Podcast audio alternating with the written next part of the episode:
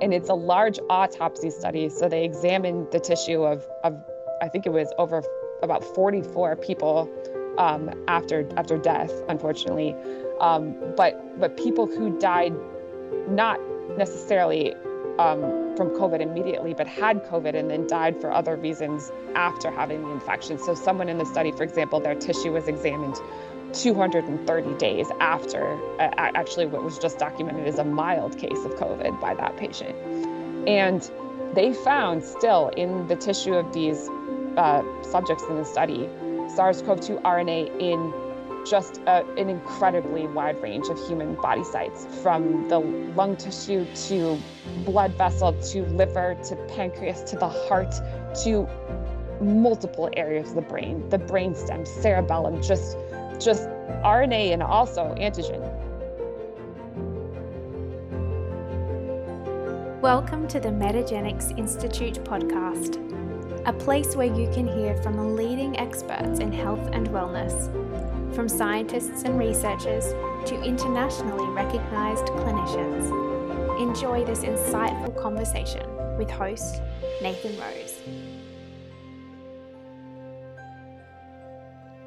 Hi, everyone. Welcome back to another episode of Metagenics Institute podcast. I'm your host, Nathan Rose. And today I'm thrilled to be looking at long COVID and to discuss long COVID with joining me from Boston from the uh, Polybio Research Foundation is Dr. Amy Proal. Thanks for joining me, Amy. Nathan, thanks for having me on. My pleasure. Uh, so you published, along with a, a colleague, a really detailed and insightful paper recently on some of the drivers, potential biological drivers of long COVID, and I think it um yeah it really covers a lot of uh, key areas, obviously. So today we were looking at exploring long COVID. So before we dive in, sounds like you've got a bit of a, a, a I want the listeners to understand your background. So can you describe you um you've had your own health issues around infectious illness. Uh, you've got a PhD, as I understand, in microbiology. So before dive into long COVID, tell the audience a bit about your own personal history and your interest in um, microbiology. Sure. So I was a pre med student in college. I was um, in Washington, D.C., doing that when I got an Epstein Barr virus infection. And I got extremely ill after that infection. I just did not recover. And when I was young, I had gotten between the ages of three and five some really serious meningitis type infections, one after another, as a young child. And I have a fraternal twin sister, and she never got those infections. And so, as I lay in bed basically with the Epstein Barr virus infection and these really debilitating chronic symptoms, I started to wonder if my early childhood infections might have affected my case and, and what was happening. And so basically, from my own bed, I began to read science journal articles on persistent infection and chronic disease, different pathogens, viral, bacterial pathogens, and all the way back to the 1960s, 70s, when there actually was a really robust community at the time um, looking at the persistence of those pathogens, especially in tissue, and their ability to drive a range of inflammatory processes that I started to realize and I still think are underappreciated in in potential chronic disease processes. And so I it's a long story. I ended up doing a number of experimental treatments to improve my own health, including using antiviral supplements, um, a number of pulsed antibiotics, microbiome type approaches but I regained my health to a good extent. And then I got a PhD. I decided that instead of being a doctor, I actually wanted to better understand the root cause drivers of the illnesses in the first place. What I began to call infection associated chronic disease. So basically, conditions initiated or exacerbated by infection. Um, and, and by the way, what I got diagnosed with during that time was the diagnosis myalgic encephalomyelitis or MECFS, or sometimes called chronic fatigue syndrome, which is a very debilitating diagnosis that that there are millions of patients around the world suffering from. And and it does it has that central trend. The majority of cases begin with a viral infection often and sometimes a bacterial infection and, pa- and patients don't recover. So that that core trend what is happening when people get sick after an infection became what i studied as a researcher and i got a phd in microbiology to study that topic. And from there i decided that i would like to build research on that general topic. I as a phd student because actually I was still a bit sick and didn't, you know, didn't sometimes have the ability to stand up for very long periods of time. I was allowed to do part of my PhD as a literature based thesis that pieced together research I did in different labs and in different courses. And while I was doing that, I noticed that different labs and different research teams often weren't communicating well at all and one team would have samples or an understanding of the disease that the team next door to them down the hall could benefit from but didn't realize was occurring. And i started to realize that there actually needed to be a lot of connection among scientific research teams studying infection associated chronic disease for research on the conditions to really move forward at the fastest and most robust pace and so eventually I started the nonprofit that I'm currently the president of, Polybio Research Foundation, to do that. What we do is we identify teams at different academic institutions across the globe who are doing high level work with innovative technologies on a number of different pathogens, different viruses, different bacterial pathogens, sometimes the involvement of those pathogens in cancers or even Alzheimer's disease. And we help those teams understand how they can also add, adopt their methods, adopt their technologies to study patients with ME/CFS and other infection associated chronic conditions, and now also long COVID, as you mentioned. We are in this really terrible situation now where a, a subset of patients who get COVID that were infected with the SARS CoV 2 virus are also not recovering and developing debilitating chronic symptoms. And those patients are being given the diagnosis long COVID or post acute sequelae of COVID PASC, depending on, on what you want to call it. And so, because we've had as a nonprofit organization and, and, and, and I as a scientist so much experience on this trend of infection and the, the chronic symptoms that it, that it can drive, we are were able to begin a really large research program on long COVID that we are working on every day right now to study core biological trends in the condition. And that paper you mentioned was a paper I wrote with my Harvard colleague Mike VanElzakker. He's a neuroscientist that also studies ME/CFS. And we drew from that paper, I can talk about that paper later, and the core biological trends we delineated in that paper that we think contribute to the long COVID disease process to design our research program on long COVID. Wow, what a what a background and what an endeavor. Uh, there's a couple of threads I want to pick up on what you mentioned there. Um, firstly, yeah, what what struck me with the paper is that um, not that I know too many microbiologists, but it sounds like, as you mentioned, they can sort of work in their little niche and have their tissue of interest or their infection of interest and become very sort of maybe myopic. Um, but it, it, yeah, your paper was very descriptive of um, all these different methods and processes, and um, yeah, it shows great collaboration. And the other thing I, I, wanted to ask you about, it's been sort of in, on the back of my mind, is um, your views on infectious illness. You, you mentioned this um, infection associated chronic disease.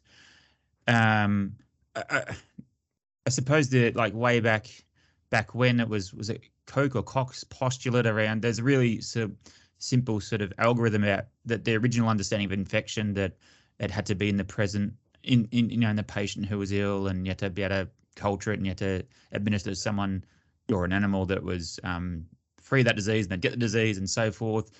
Um, but it, it feels like obviously a lot of these illnesses you look at it's it's sort of complicated. Like in, infection is maybe um, necessary but not sufficient. Um, like autoimmunity and so forth. And so it's obviously a, a whole nother uh, podcast, but there's a lot of links with, um, say, Alzheimer's or autoimmunity and, and chronic infections. But obviously, um, a lot of people have these infections latent. So I don't know. Have you got a bit of a model about um, has has been sort of updates on this sort of basic, simple Koch's postulate to to what we're experiencing today? Yes, I'm not sure if anyone's really delineated a specific model to replace Koch's postulates, but I think many researchers, including myself, think that Koch's postulates are dead, especially for chronic disease. Maybe not acute infection. You know, acute infection, I mean, when you're first infected by a pathogen and you just have the, you know, high level most noted symptoms of the disease right you know like acute covid but in chronic disease where people are sick for long periods of time the way that pathogens act and mix and match into those chronic conditions absolutely defies Koch's postulates. So Koch's postulates are are some very simple rules, as you alluded to, that essentially state that if an in, an infectious agent, a pathogen, a bacterial, viral pathogen, is connected to a disease, then it has to meet a series of rules to, to be connected to it. It basically there has to be this is the real problem. One pathogen per disease. Now that, in other words, you know, let's say tuberculosis. It, in tuberculosis meets the disease, meets Koch's postulates because we do know that Mycobacterium tuberculosis, that bacterium, drives cases of what's called tuberculosis, right? So th- they did a number of experiments to show that. That also are part of Koch's postulates. They infected mice with M. tuberculosis bacteria and showed that it drive the disease that that that does provide that did provide historically some clarity for just starting to understand infectious disease. But yeah it, when it comes to chronic conditions what many labs across the world have realized and have started to document over the past years is that different pathogens can collectively drive chronic disease processes. So you can have we even sometimes call them different hits in a patient. So a patient could have an Epstein-Barr virus infection. They could also have an ongoing issue with the SARS-CoV-2 virus. They could also have a bacterial infectious problem. They could also have imbalance of their microbiome communities, which are these ecosystems of bacteria, viruses, fungi, these vast ecosystems of organisms that persist in the gut and the mouth and human body sites. And all of the organisms, those different pathogens and organisms, their collective activity the way that they can collectively dysregulate our immune responses, our gene expression, our gene signaling, even our metabolism, that can collectively add up to drive a chronic disease process. So, so Koch's postulates are just not relevant to chronic disease anymore.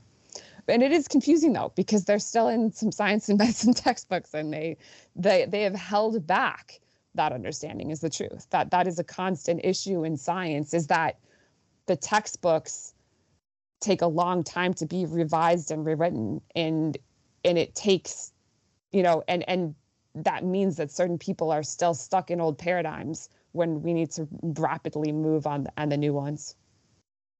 Yeah well said. And i think obviously we're getting to now long covid is probably a, a very good example of defying the sort of the, the quote unquote laws of the of the past. So let's look at long covid. Um, it's obviously uh, quite prevalent now that many people have contracted the illness.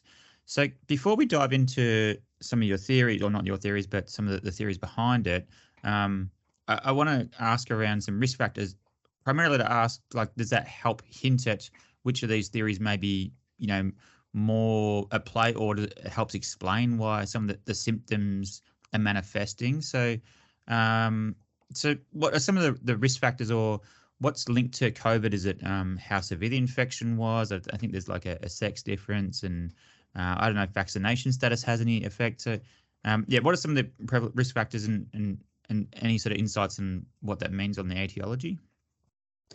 That's a good question. So the interesting thing is that you would expect that the majority of long COVID cases would probably occur in people who had really severe cases of COVID, hospitalized patients who battled the virus in, in that phase. And that's not actually what we're seeing. We see, and lots of clinics are documenting this, and there's a number of studies that have documented this. We see a large number of long COVID cases in patients who had only mild COVID infections or even who were asymptomatic at the time when they were actually infected. And they, in, in fact, even some cases where people had an asymptomatic infection, thought it wasn't a big deal at all. and then a month or two down the line is when their symptoms really began right? So uh, an opposite trend there to what you'd expect. That trend suggests strongly that it's not just inflammatory damage from the original infection that's driving chronic symptoms in patients something else seems to be going on and i'm not saying there can't be inflammatory damage that could obviously play into people's cases certain people's cases but it's not simply that these patients just had a bad case of COVID and they, and they need time to recover from that. It, it's it's something much more than that. And there's also there is a higher incidence of long COVID in women that's been documented and continues to be documented. That's the same that we see in ME/CFS, the illness I mentioned that I was diagnosed with that we studied before COVID began.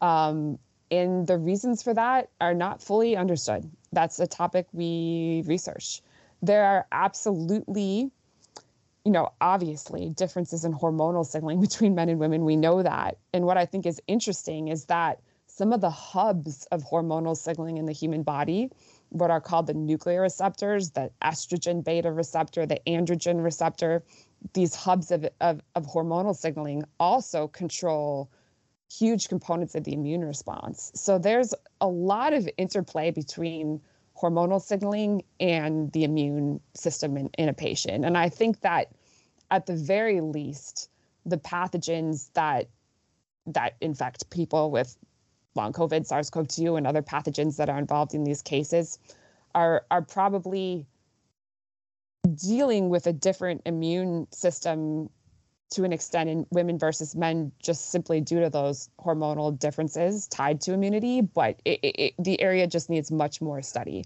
I don't know that i we can then predict why people develop long covid exactly off that yet but we just know that more women seem to be getting ill uh, as compared to men and we also know that a lot of patients report relapsing remitting symptoms so their symptoms may flare. They might have some really bad days followed by some somewhat better days. And then they might crash in a sense where they just report that all of a sudden their symptoms flare and they just tank and, and hit hit ground again with with with with a lot of debilitation. And we've seen that in ME/CFS too. There's a symptom that's part of the ME/CFS diagnostic criteria called post-exertional malaise, which is actually just a very hard symptom, which means that in the moment, and this is true of, of many patients with long COVID, in the moment the patient can exert themselves somewhat. So they can walk a bit, they can walk up the stairs, they can do some some they can do the dishes to a point. I mean, they're still struggling, but they can do it. But then the next day, 24 hours or 48 hours later, they totally crash from that activity. They just they can't recover from it. So that's the post exertional malaise that they suffer from. So there's this sort of spiral where patients deal with those symptoms and also just a lot of the symptoms that are relapsing and remitting can be very flu like in nature. So, when there are rises in symptoms, people will often report increased sore throat, increased coughing, increased just flu like symptoms, feels a little bit like they're still infected, which, to be fair, is the central research trend in long COVID at the moment. I mean, I'll just I'll just cut to that point. The the the biggest topic under study that there's growing evidence for in long COVID, and that our own collaborative research initiative is studying as its central topic, our different teams, is just the straightforward possibility that patients with long COVID haven't fully cleared the virus and that a low amount of virus still remains in their bodies in what we call a reservoir. So, usually, when a virus doesn't fully clear, it doesn't remain in the blood. This is common of many viruses. That's just, in simple terms, it's just a dumb place to be because the immune system is robust in the blood and it's likely to get targeted if it's in the blood. So, again, in simple terms, the virus will move and hide in tissue. So in the intestinal tissue lining, in the lining of the lung, in the lymph nodes, even in the in the lining of the blood vessels, maybe, and and those are called reservoir sites. We refer to those as reservoir sites. And so there's growing evidence that that may be one of the primary drivers of long COVID. And and one thing I'll make clear is we don't necessarily, I don't think any researcher really studying long COVID well thinks that every long COVID patient has the exact same thing happening. We don't think there's this one thing that is long COVID, but we strongly think that a majority of patients may not be fully fully clearing the virus and that that may be sort of one of the most overarching trends impacting long COVID cases. Yeah, it's it's fascinating. So, um, does that explain if, if does that partly explain some of the symptoms? Can you just maybe yeah. just circle back to are there any unique symptoms of long COVID and or do the symptoms yeah support like the the the reservoir reservoir sort of theory of um persistent infection?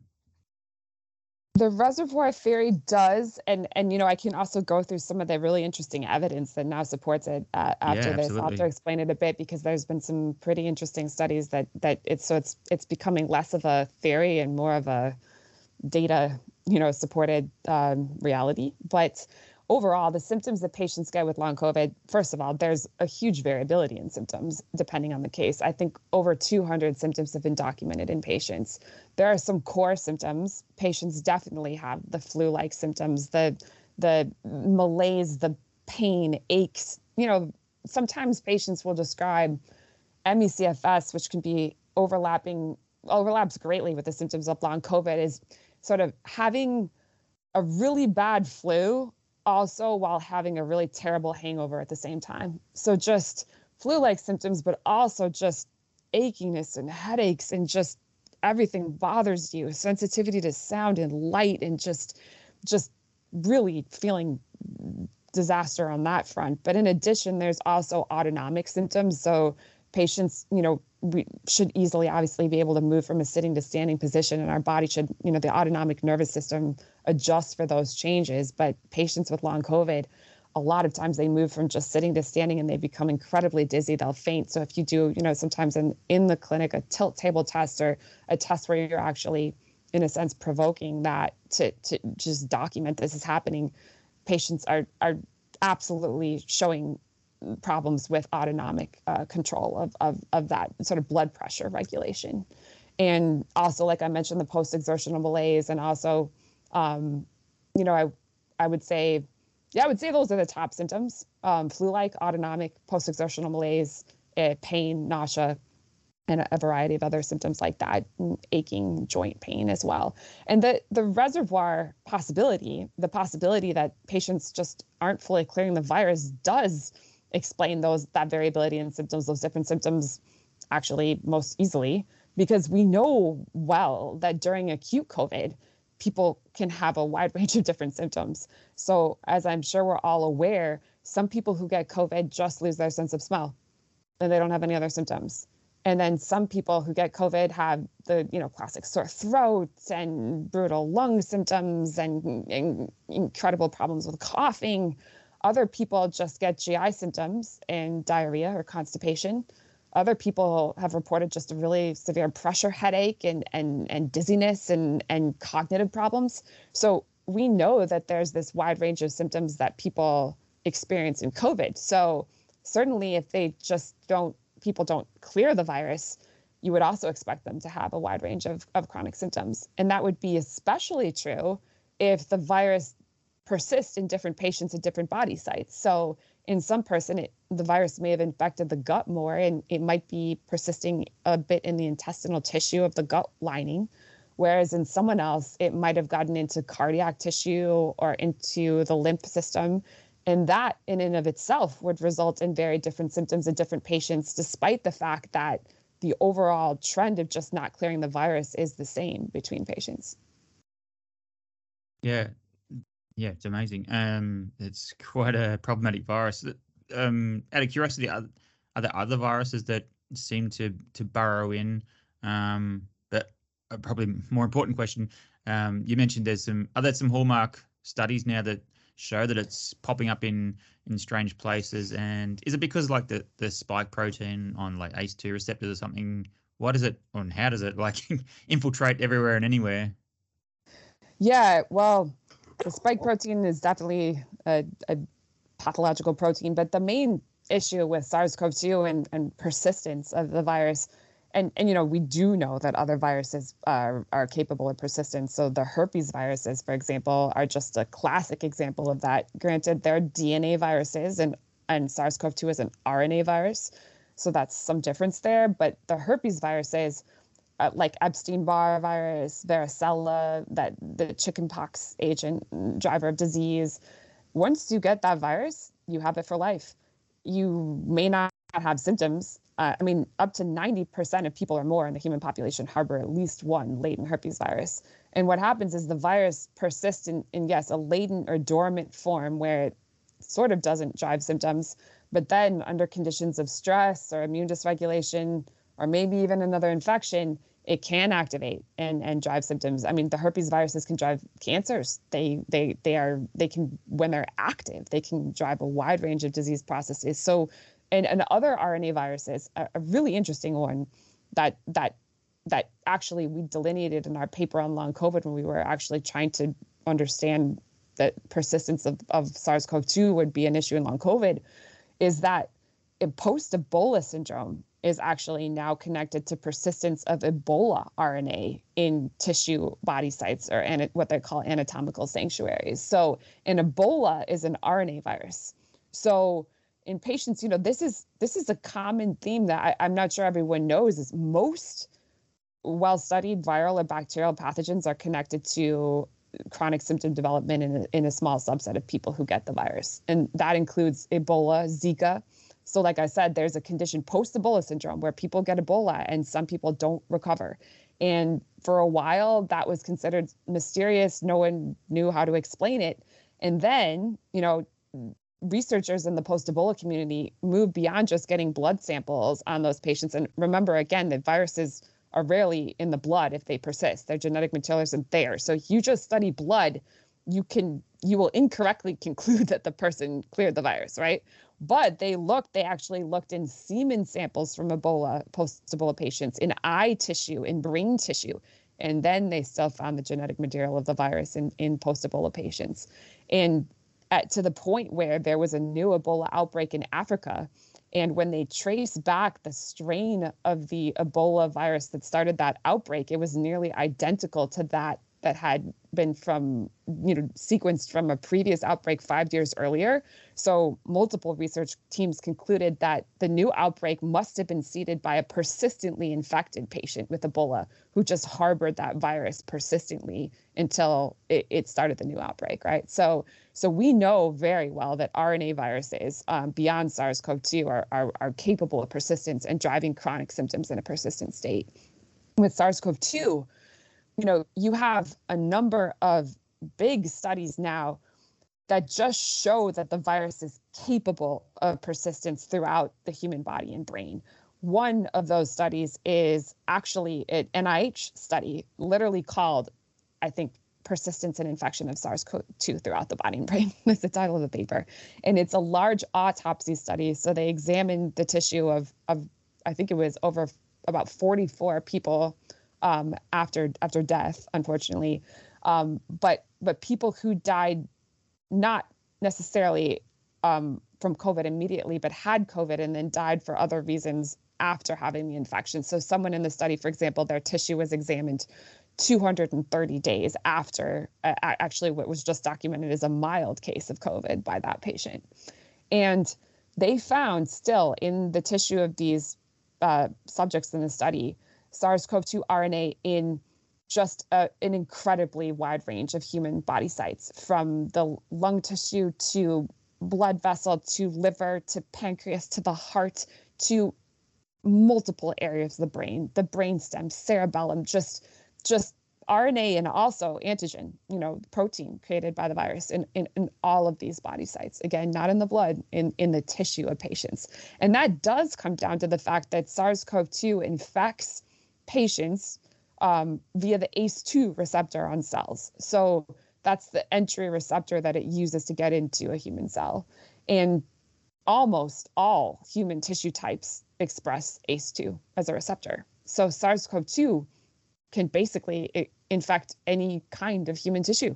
It's just that that's, you know, that's not, that's a not great thing about this virus is that if it was a receptor that was only expressed on certain cell types or something, maybe the virus would only be able to infect certain tissues. But unfortunately, ACE2 is expressed throughout the whole body and, and tissue. So SARS-CoV-2 appears capable of persistently infecting most tissue throughout the human body and brain, which is which is really disconcerting. And that's, you know, to me at least, and I think to people who know this line of research, that's one of the most disconcerting um, aspects of getting COVID. I mean, it is definitely, and it's also one that is least communicated to the public right now. And, you know, and I think is is is a source of confusion because when you get COVID, you know, and and this matters because our governments have largely placed the responsibility of how people want to act you know and protect themselves from covid on on the individual okay so they say you know it's up to you. Decide you know do whatever you want obviously. Just you can choose to wear a mask wear a mask be vaccinated that's and that's fine. But if you're going to tell people that they should make decisions of, of for risk then you do have to tell them the implications, the full implications of getting COVID, right? So what we realize is as researchers studying long COVID is that the implications you're facing are not just, you know, if you will live or die when you get COVID. Not that it's a terrible people pass away from COVID, but that's not the only thing you're looking at. You're actually looking at what if you don't clear the virus? What if even if you feel okay, it could persist in your body in a tissue site. Maybe you develop symptoms that become part of a long COVID case. And I'm not saying that's the only thing in long COVID, but as you can tell, it's a trend we're looking at closely. Or, you know, we can't tell you that we don't know that that SARS-CoV-2 couldn't act a little like a herpes virus, where you get it, it's latent, you don't have symptoms, but then years down the road maybe it does activate under different conditions and could drive problems then. We don't not we don't know that couldn't happen right? So at this point in time that's why our research program has prioritized the study of the persistence of the SARS-CoV-2 virus because it's a really important thing for us to know to, to understand how we should be you know acting right now in, in the face of the ongoing pandemic yeah, and, yeah. and just to give you one more study example that that was really interesting um, in long COVID on that strongly suggests that that patients are not fully clearing the virus is there's a team at Harvard who used a very sensitive technology to identify the spike protein and and they found that in long covid patients in blood they at least over 65% of patients in study in the study still harbor the spike protein in blood with long covid and again what they think is happening and what they hypothesize in the paper is that the virus likely persists in tissue, but maybe the spike protein can bud off the virus when it's in tissue, probably in a little vesicle called like an exosome, a little extracellular vesicle. And maybe the spike can actually leak into the blood, where then it can also drive a wide range of other clotting and inflammatory processes in the blood. So that's a trend we're looking at is the virus may be in tissue, but spike may leak into blood. And and that study, which did find circulating spike in a high number of long COVID patients via a very sensitive, accurate Harvard method, was a pretty big study um, to show that that this might be at, that that persistence of the virus matters in long COVID. Wow, what a malicious mechanism it possesses. Um, yes.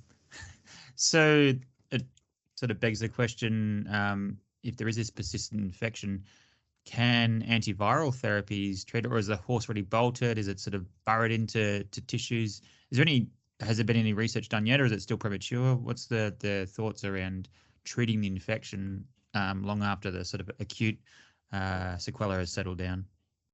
Yes, antivirals are a top therapeutic that people are already hoping to position into the long COVID space.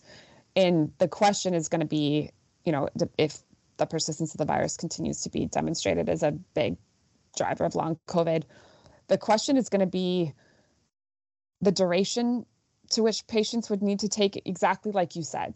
So when a virus is persisting in a chronic state, yes, it's exactly. It can be more embedded in tissue. Also, when RNA viruses persist, they employ a number of mechanisms to sort of evade the host immune system when they're in tissue. So sometimes, in simple terms, they sort of trim part of their genome a bit. They're and so that the immune system doesn't recognize them as much, but they can sort of re get more nucleotides and grow it back. It's it's really impressive. There's a paper by one of the researchers that's part of our initiative is Diane Griffin. She's a she's at Johns Hopkins University and she's just been studying this topic of persistence of, of RNA viruses for, for decades.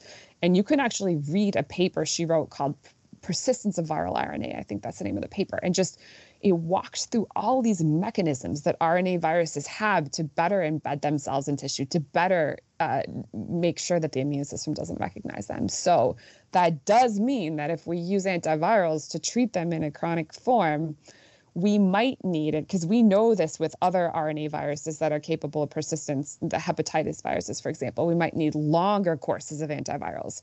We might need to use multiple antivirals. We might need to have a patient do two antivirals at the same time that are targeting the virus from different angles. We might also have to use antivirals with immunomodulatory drugs that also give, you know, strengthen the immune response. For example, uh, inc- improve interferon signaling, with interferons being part of the immune response that, that targets viral infection. So so potential drugs or or T cell based therapies that that support T cell function, which are being used in cancers. We may need to combine antivirals with drugs that also support and modulate the immune response to best really get at the issue. And we are supporting research on exactly that topic. There is a researcher at University of Pennsylvania that's part of our initiative that is using organoid models. So tissue models of intestinal tissue, lung tissue, blood vessel tissue, kidney tissue, too, and she can infect them with SARS CoV 2. Watch what the virus does in the tissue and then treat the tissue with different combinations of antivirals and immunomodulatory drugs and actually document how that plays out in the tissue.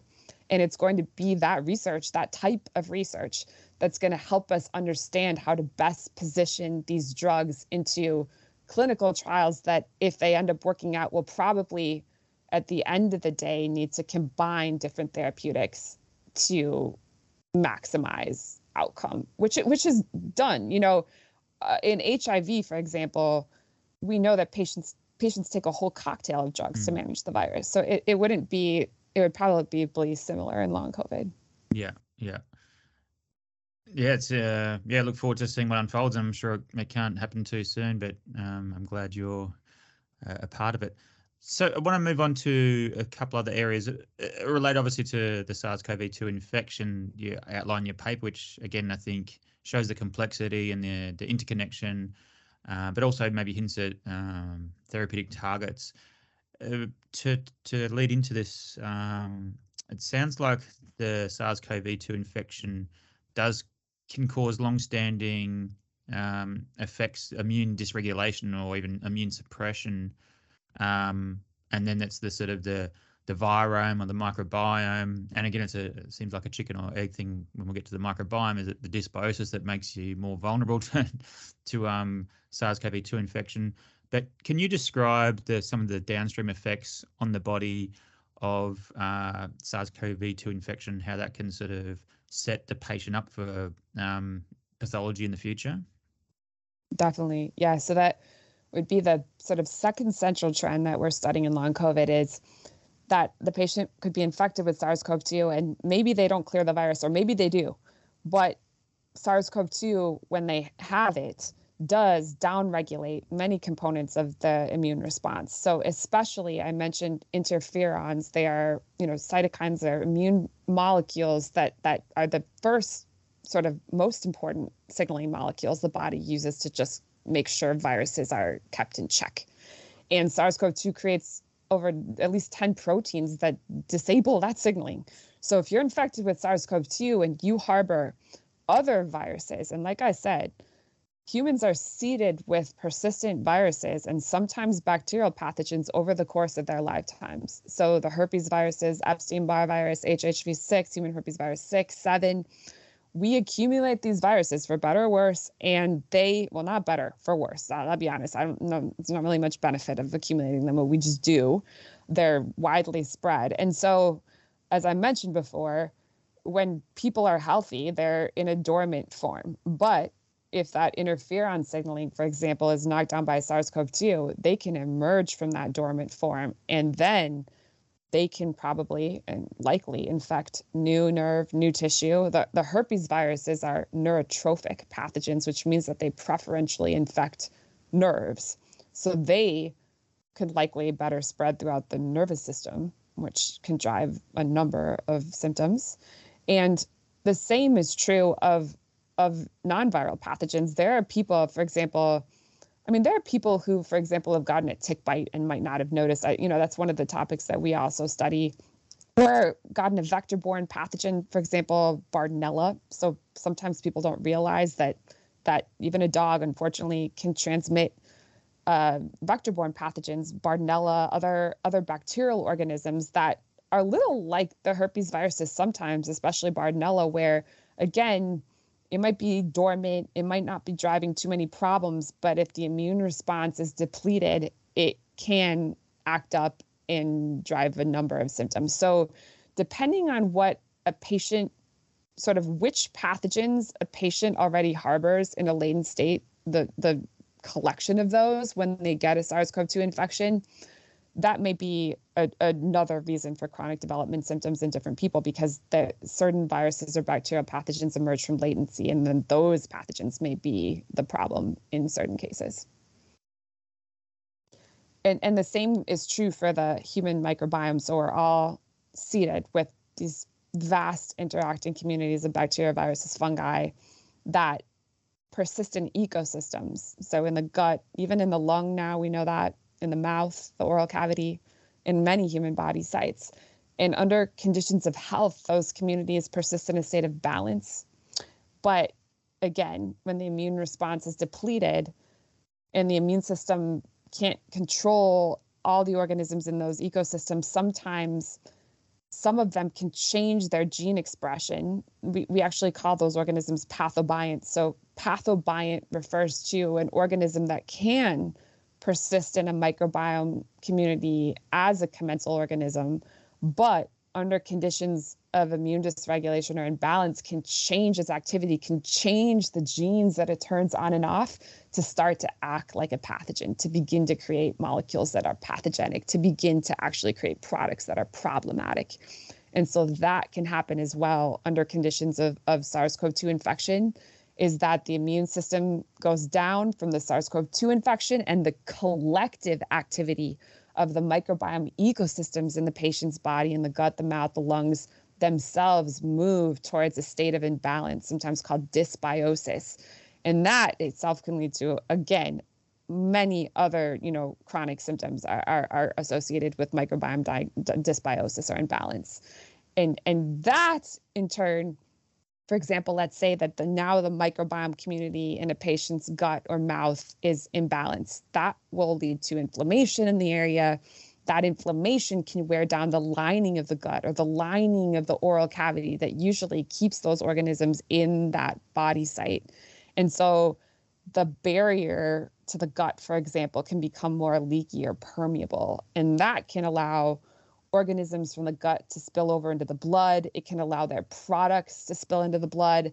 And once they're in the blood, they're very pro inflammatory. So that can increase microbial burden there. That can lead to potential other inflammatory issues, clotting issues. So you have a lot of flow on effects that can happen from collective microbiome imbalances and sort of the wear down of host barrier function as that occurs and the leakage of microbial microbes and their products themselves into the blood and other body sites as well.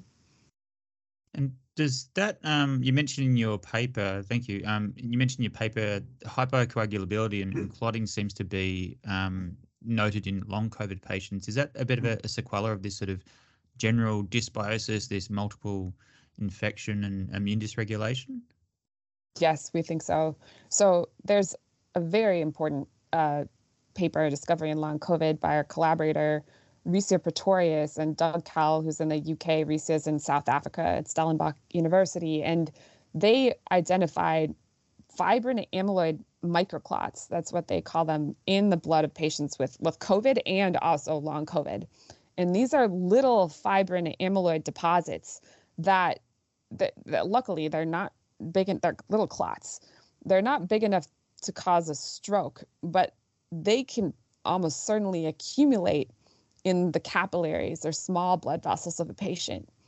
And by doing that, they probably likely prevent blood from reaching the body's small vessels, and blood carries oxygen.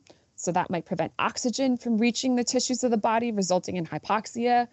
And then once you have clotting, you know, these little fibrin amyloid deposits, that will begin further coagulation, clotting type processes that start to activate neutrophils, innate immune cells, lead to neutrophil extracellular cellular trap formation or net formation, which is another inflammatory uh, immune response that can be associated with infection and clotting. Just it, it starts to a cycle of of innate immune and, and clotting and, and other types of signaling that then can cause inflammation that can damage the vasculature or the blood vessels themselves likely and so we're, we're definitely looking at at a possibility in long COVID where, I mean, let's say patients don't clear the virus, a little bit of virus remains, you know, and the, the spike protein from, well, let me, let me make one thing clear with the microclots in that study, the team added in an experiment, they added the SARS S1 protein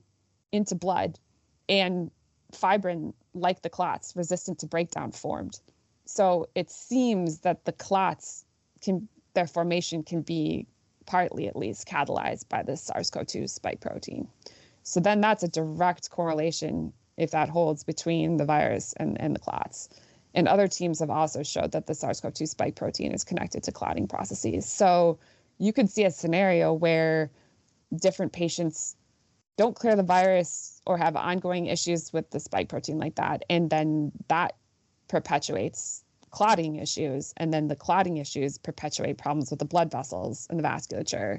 So that can is almost certainly a, a big problem in long COVID as well. So that the endothelial dysfunction, the vasculature issues that result from that, and there there are patients anecdotally taking supplements that can break up fibrinogen, which is part of these microclots that have been identified, and they're anecdotally a a decent number of patients are reporting some benefit. So it suggests that these these clots could be part of the the sequelae of the disease process.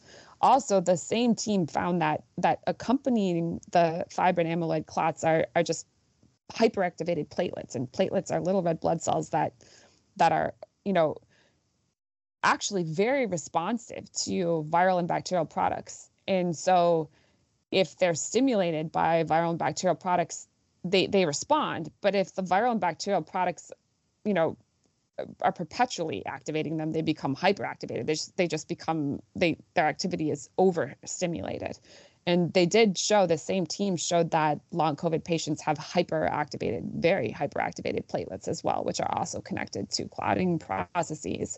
And that interestingly comes into the microbiome component a bit because we know, like I said, that these platelet cells have receptors that recognize a wide range of bacterial and fungal and viral proteins to become activated. So if you have leakage, let's say the microbiome community, like I said, in the gut or the mouth has become imbalanced or dysbiotic, and now you have leakage of microbes and their products into the blood, well, that will activate platelets. And the platelets are hyperactivated in long COVID, and then the platelets contribute to parts of the microclotting signaling processes. And, you know, the fibrin that is part of the microclots is a known component of bacterial biofilm. And what I mean by that mm. is bacteria, when they persist, especially if bacteria got into blood, they they don't they team up it's it's dumb for them to swim around alone. They'll they'll get targeted. So what they do, bacteria does do this not just in blood and in, in tissue as well. They form into little communities uh, called biofilm. Little, you know, it's a whole. Just Google it. That biofilm are incredible to to look at. They they form communities where they actually signal. They have molecules where they signal to each other to build these little communities. And and sometimes biofilm are complex. There are bacteria on the inside that you know are are creating certain products for nutrition for the community while bacteria on the outside of the biofilm are are acting in a more defensive way, producing products that are aiding in defense. I mean, it's it's really they kind of split up duties in this biofilm. So biofilm are a component of of chronic disease as well, biofilm deposition in body sites. But fibrin is is is the matrix when when bacteria form into biofilm into these groups, they they surround themselves with fibrin. So we are actively pursuing the possibility that in the fibrin amyloid microclots in long COVID, some of that fibrin formation may actually be around bacteria. So, so in other words, these fibrin amyloid microclots and hyperactivated platelets, they may very well be a downstream result of what I mentioned before, the the persistence of the virus, the spike protein leaking into blood, microbiome imbalances, products and proteins reaching the blood, bacteria that leak into the blood, forming into biofilm. Perhaps that's what drives the formation of the clots. Wow, what a cascade of uh, pathology. Uh, I feel it's uh, it's a bit overwhelming, isn't it? All this uh, pathology, but um, well, hopefully, you know, there is some light in the tunnel, as you mentioned with the, the antivirals, and we'll hopefully talk about therapeutic agents in a moment. And you mentioned maybe um, some of those uh, fibrolytic um, enzymes and so forth can be beneficial. But um, one more area um, that is a, another whole big area in itself. And um, you partnered with um, Mike in the, the paper, who is a neuroscientist, as, as, I understand. But there is some research around whether it's infection or is it the inflammation from um, SARS-CoV-2 in and around the brain, particularly the brainstem, and um, that may be driving some of the dysautonomia and so forth. So, can you describe um, the the landscape there? Sure. Yeah, so that is exactly another important trend is that there is a very important nerve that innervates every major trunk organ of the human body and then connects to the brain. And that nerve is called the vagus nerve. And so yeah, like I said, it it it it's connected to the heart, the lung, the gut, all these body sites. And then when it does innervate the brain, it innervates at the back of the brain at the brain stem. That's the area of the brain that it connects to. And the brain stem at that same area has overlapping nerve bodies that control several really important functions. Um, one is the sickness behavior response. So, what that means is that when the vagus nerve, if it senses inflammation in any of the body sites that it innervates in the body, let's say in the gut, if let's say there's an ongoing infection. Let's say SARS CoV 2 hasn't cleared. That will lead to inflammation that the vagus nerve can sense, receptors of the nerve. And then it will send a pro inflammatory signal up to the brainstem, the dorsal brainstem. And that signal will alert the brainstem there through a nerve body to initiate what's called the sickness behavior response, which is basically a response that says that's how your brain says you're sick. You know there's there's a infection there. You you feel fluid because of this. It's it it's it's the reason that you feel flu-like symptoms is through the brain manifesting them to let you know that it's been communicated that there's an infection or inflammation in the area. So if you in other words if you don't clear a pathogen and the vagus nerve keeps sensing it that sickness behavior signal that that manifests in, into flu-like symptoms um, will will not stop. You'll just have ongoing flu-like symptoms in the patient. So that can be one reason why patients with long COVID continue to have flu-like symptoms. But near that same nerve body that's controlling the flu-like symptoms is another nerve body that controls autonomic signaling, that ability to move from sitting to standing and not get dizzy, and blood blood pressure control, and inflammation from the vagus nerve that that it conveys from the body can also throw off that signaling of the autonomic function. And then next to that, there's a nerve body that controls nausea and pain as well, which are other key long COVID symptoms. And so if you start to realize that the vagus nerve is starting to potentially throw off all these nerve bodies, that can account for the top symptoms we see in patients with long COVID the flu like symptoms, the autonomic symptoms, the malaise, the nausea. And so we think that signaling from the vagus nerve picking up on, and, and this is the thing the vagus nerve is senses any kind of inflammation in the body that that it will relate to the brainstem in, in this fashion. So one person could have an ongoing SARS-CoV-2 infection in the gut, and they would start to stimulate those this this that those sets of symptoms through the through the signaling to the brainstem. Another person though could have the virus still in the lung, and since the vagus nerve also innervates there, they they would have a similar uh, similar symptoms occur.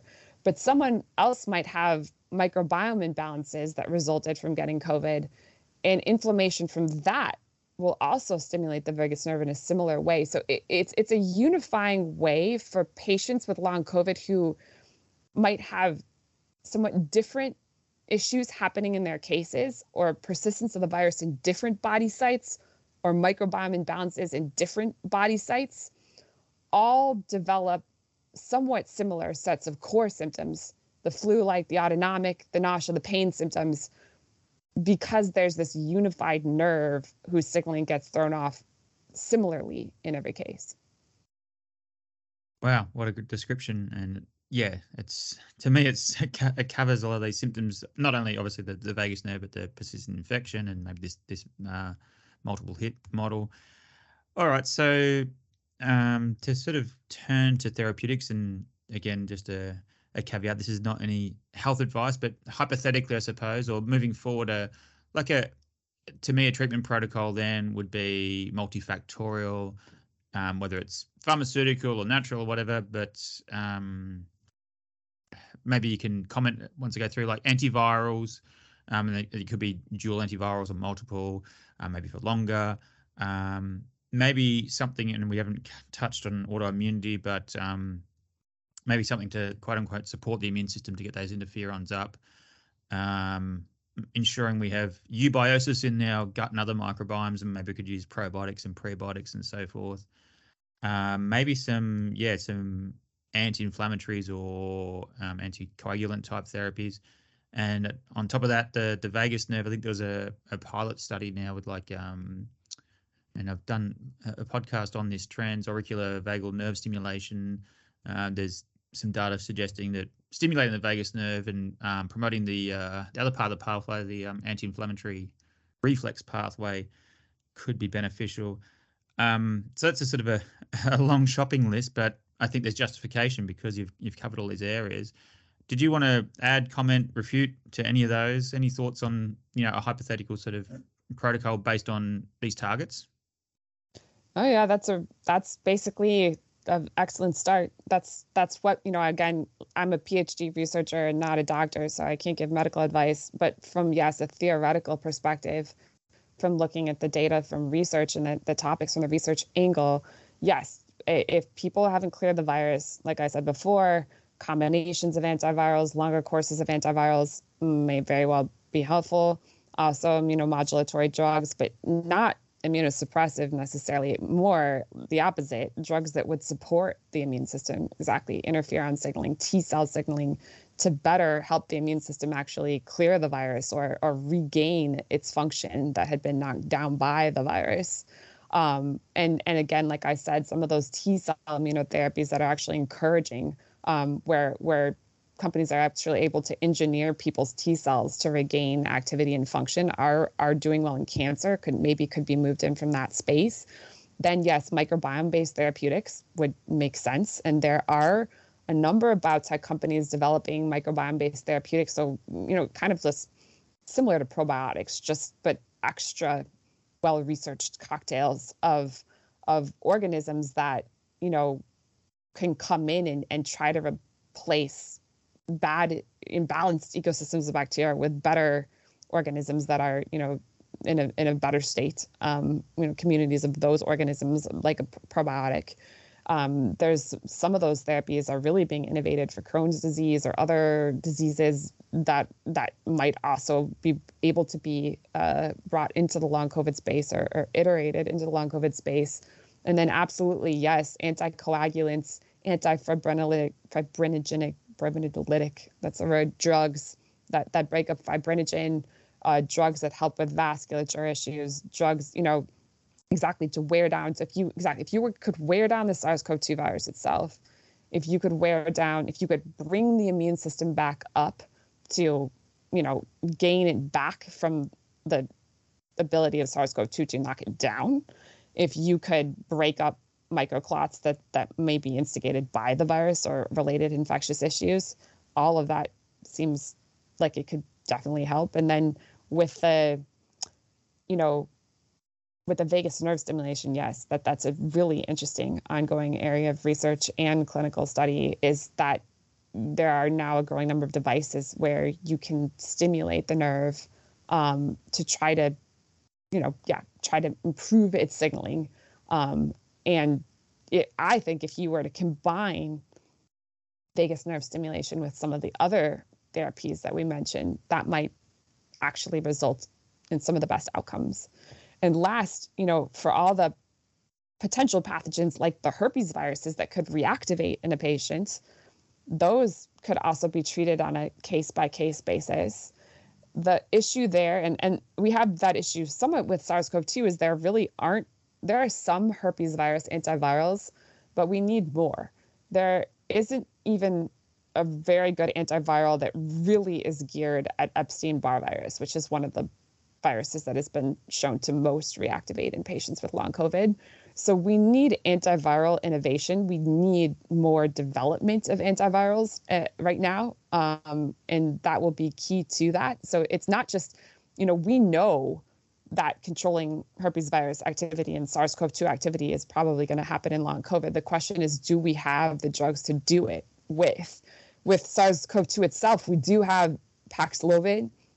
We have Merck's drug molnupiravir, although that's isn't as well researched. so I hope we hope that those antivirals work well, but we're not even really sure how well they're working in acute COVID. So it's going to take a lot of research and the continued innovation of antivirals. We, we don't want to just stop at Paxlovid. And I, luckily, I, I talk to bio companies as regularly that are that are also creating new uh, SARS-CoV-2 antivirals or have them in the pipeline. A couple places working on Epstein-Barr virus therapeutics. Really exciting that's what we have to do we have to we have to think about what makes sense from our current arsenals of medication and also encourage the pharmaceutical industry to develop new drugs to target these issues. Yeah thank you. Great summary. All right well it's been a real uh, great tour around all things long covid and i really encourage the audience to to download and, and read the paper. It's a uh, very detailed very convincing. Um, just before we wrap up so not only you've got you're involved in the, the polybio research, and it, it, took me a while to try and work out what you meant by polybio, bio, but now I get it. Like you're, this is my interpretation. You're you're collaborating with different um, groups, right? So um, really sort of agnostic and reaching out and collaborating. Uh, so you got the the polybio, and it could be a completely different name, but um, you're also part of like a long COVID uh, workforce t- task force. Can you describe that? I think what you mean that is our research initiative. So basically, we have a specific polybio research foundation, so our nonprofit focused on long COVID called the Long COVID Research Initiative, ah, yes, and that's okay. that's our research program. So they're connected. Yeah, yeah that's yeah. basically we created a whole specific program on long COVID because we do study ME/CFS and those related conditions too. So so that's that's that that's the focus on long COVID, but it's also brilliant polybio. So what's uh what's in your pipeline? What's what's on your plate? What where you what are you excited about in terms of the the collaboration research? What can we hopefully see in the future?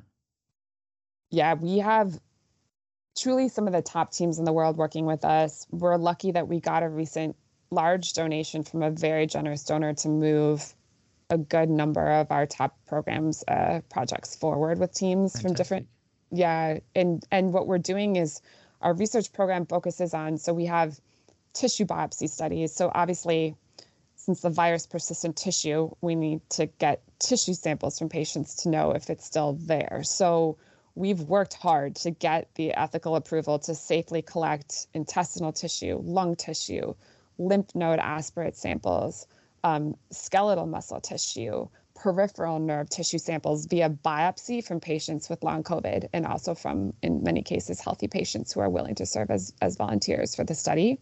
And we're going to use a lot of advanced methods to not just look for SARS CoV 2 and its proteins in those samples, but to also just characterize the immune cell activity in the sample, the gene expression of our human genes in the sample, and see how those changes correlate with the presence or absence of the virus. Even the, the architecture of the tissue itself, we can use a technique called single nuclear RNA sequencing to just understand what individual cells in tissue are doing eh, eh, eh, it, and, and and by that we can map the whole architecture of the tissue to understand if the vasculature is damaged to understand the function and and and, and actual uh, you know true function of the nerves there so we we can correlate the presence or absence of the virus with all these other key immune metabolic human uh, gene expression and and changes so so that's the tissue type biopsy studies.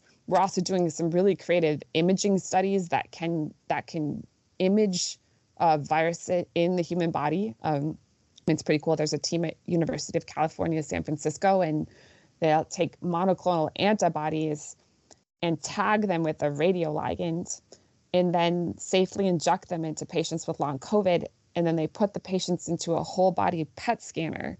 And what happens is the monoclonals that are tagged with the little radioactive particle travel throughout the whole deep tissues of the patient.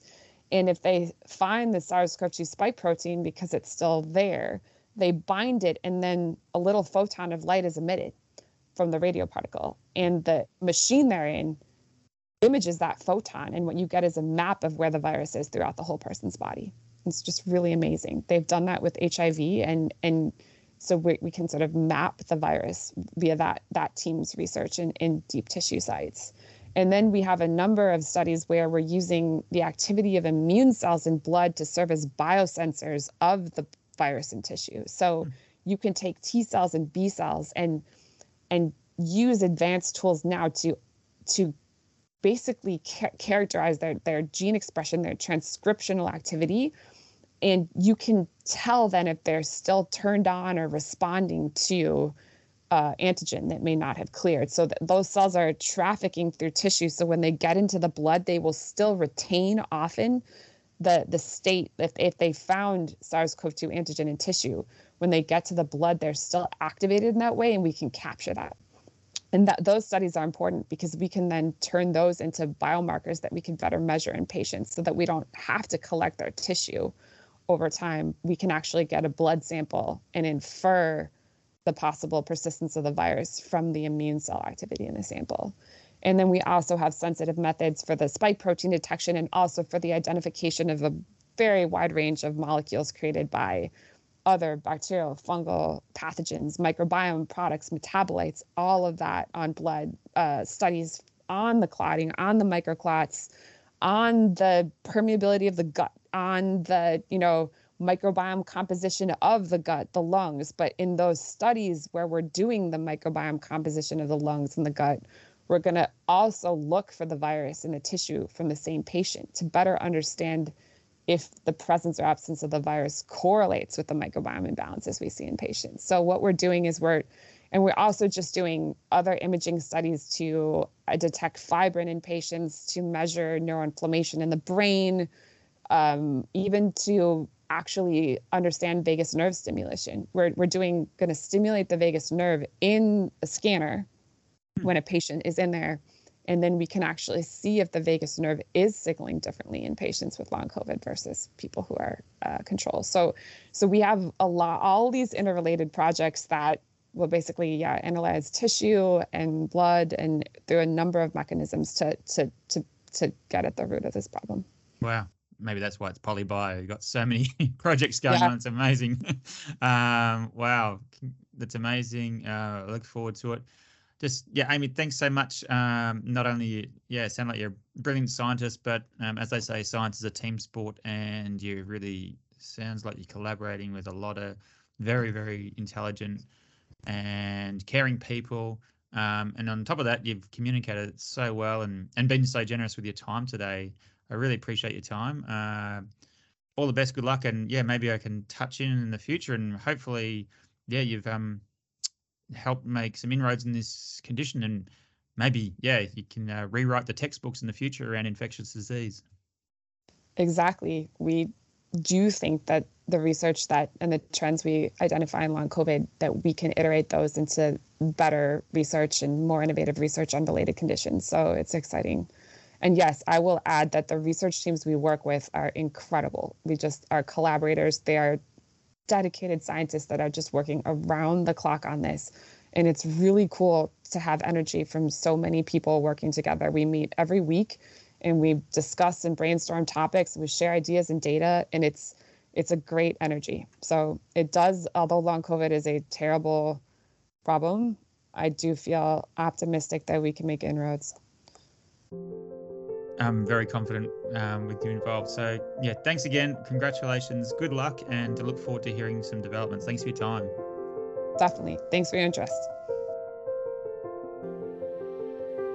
For useful links and resources, make sure you check out the show notes.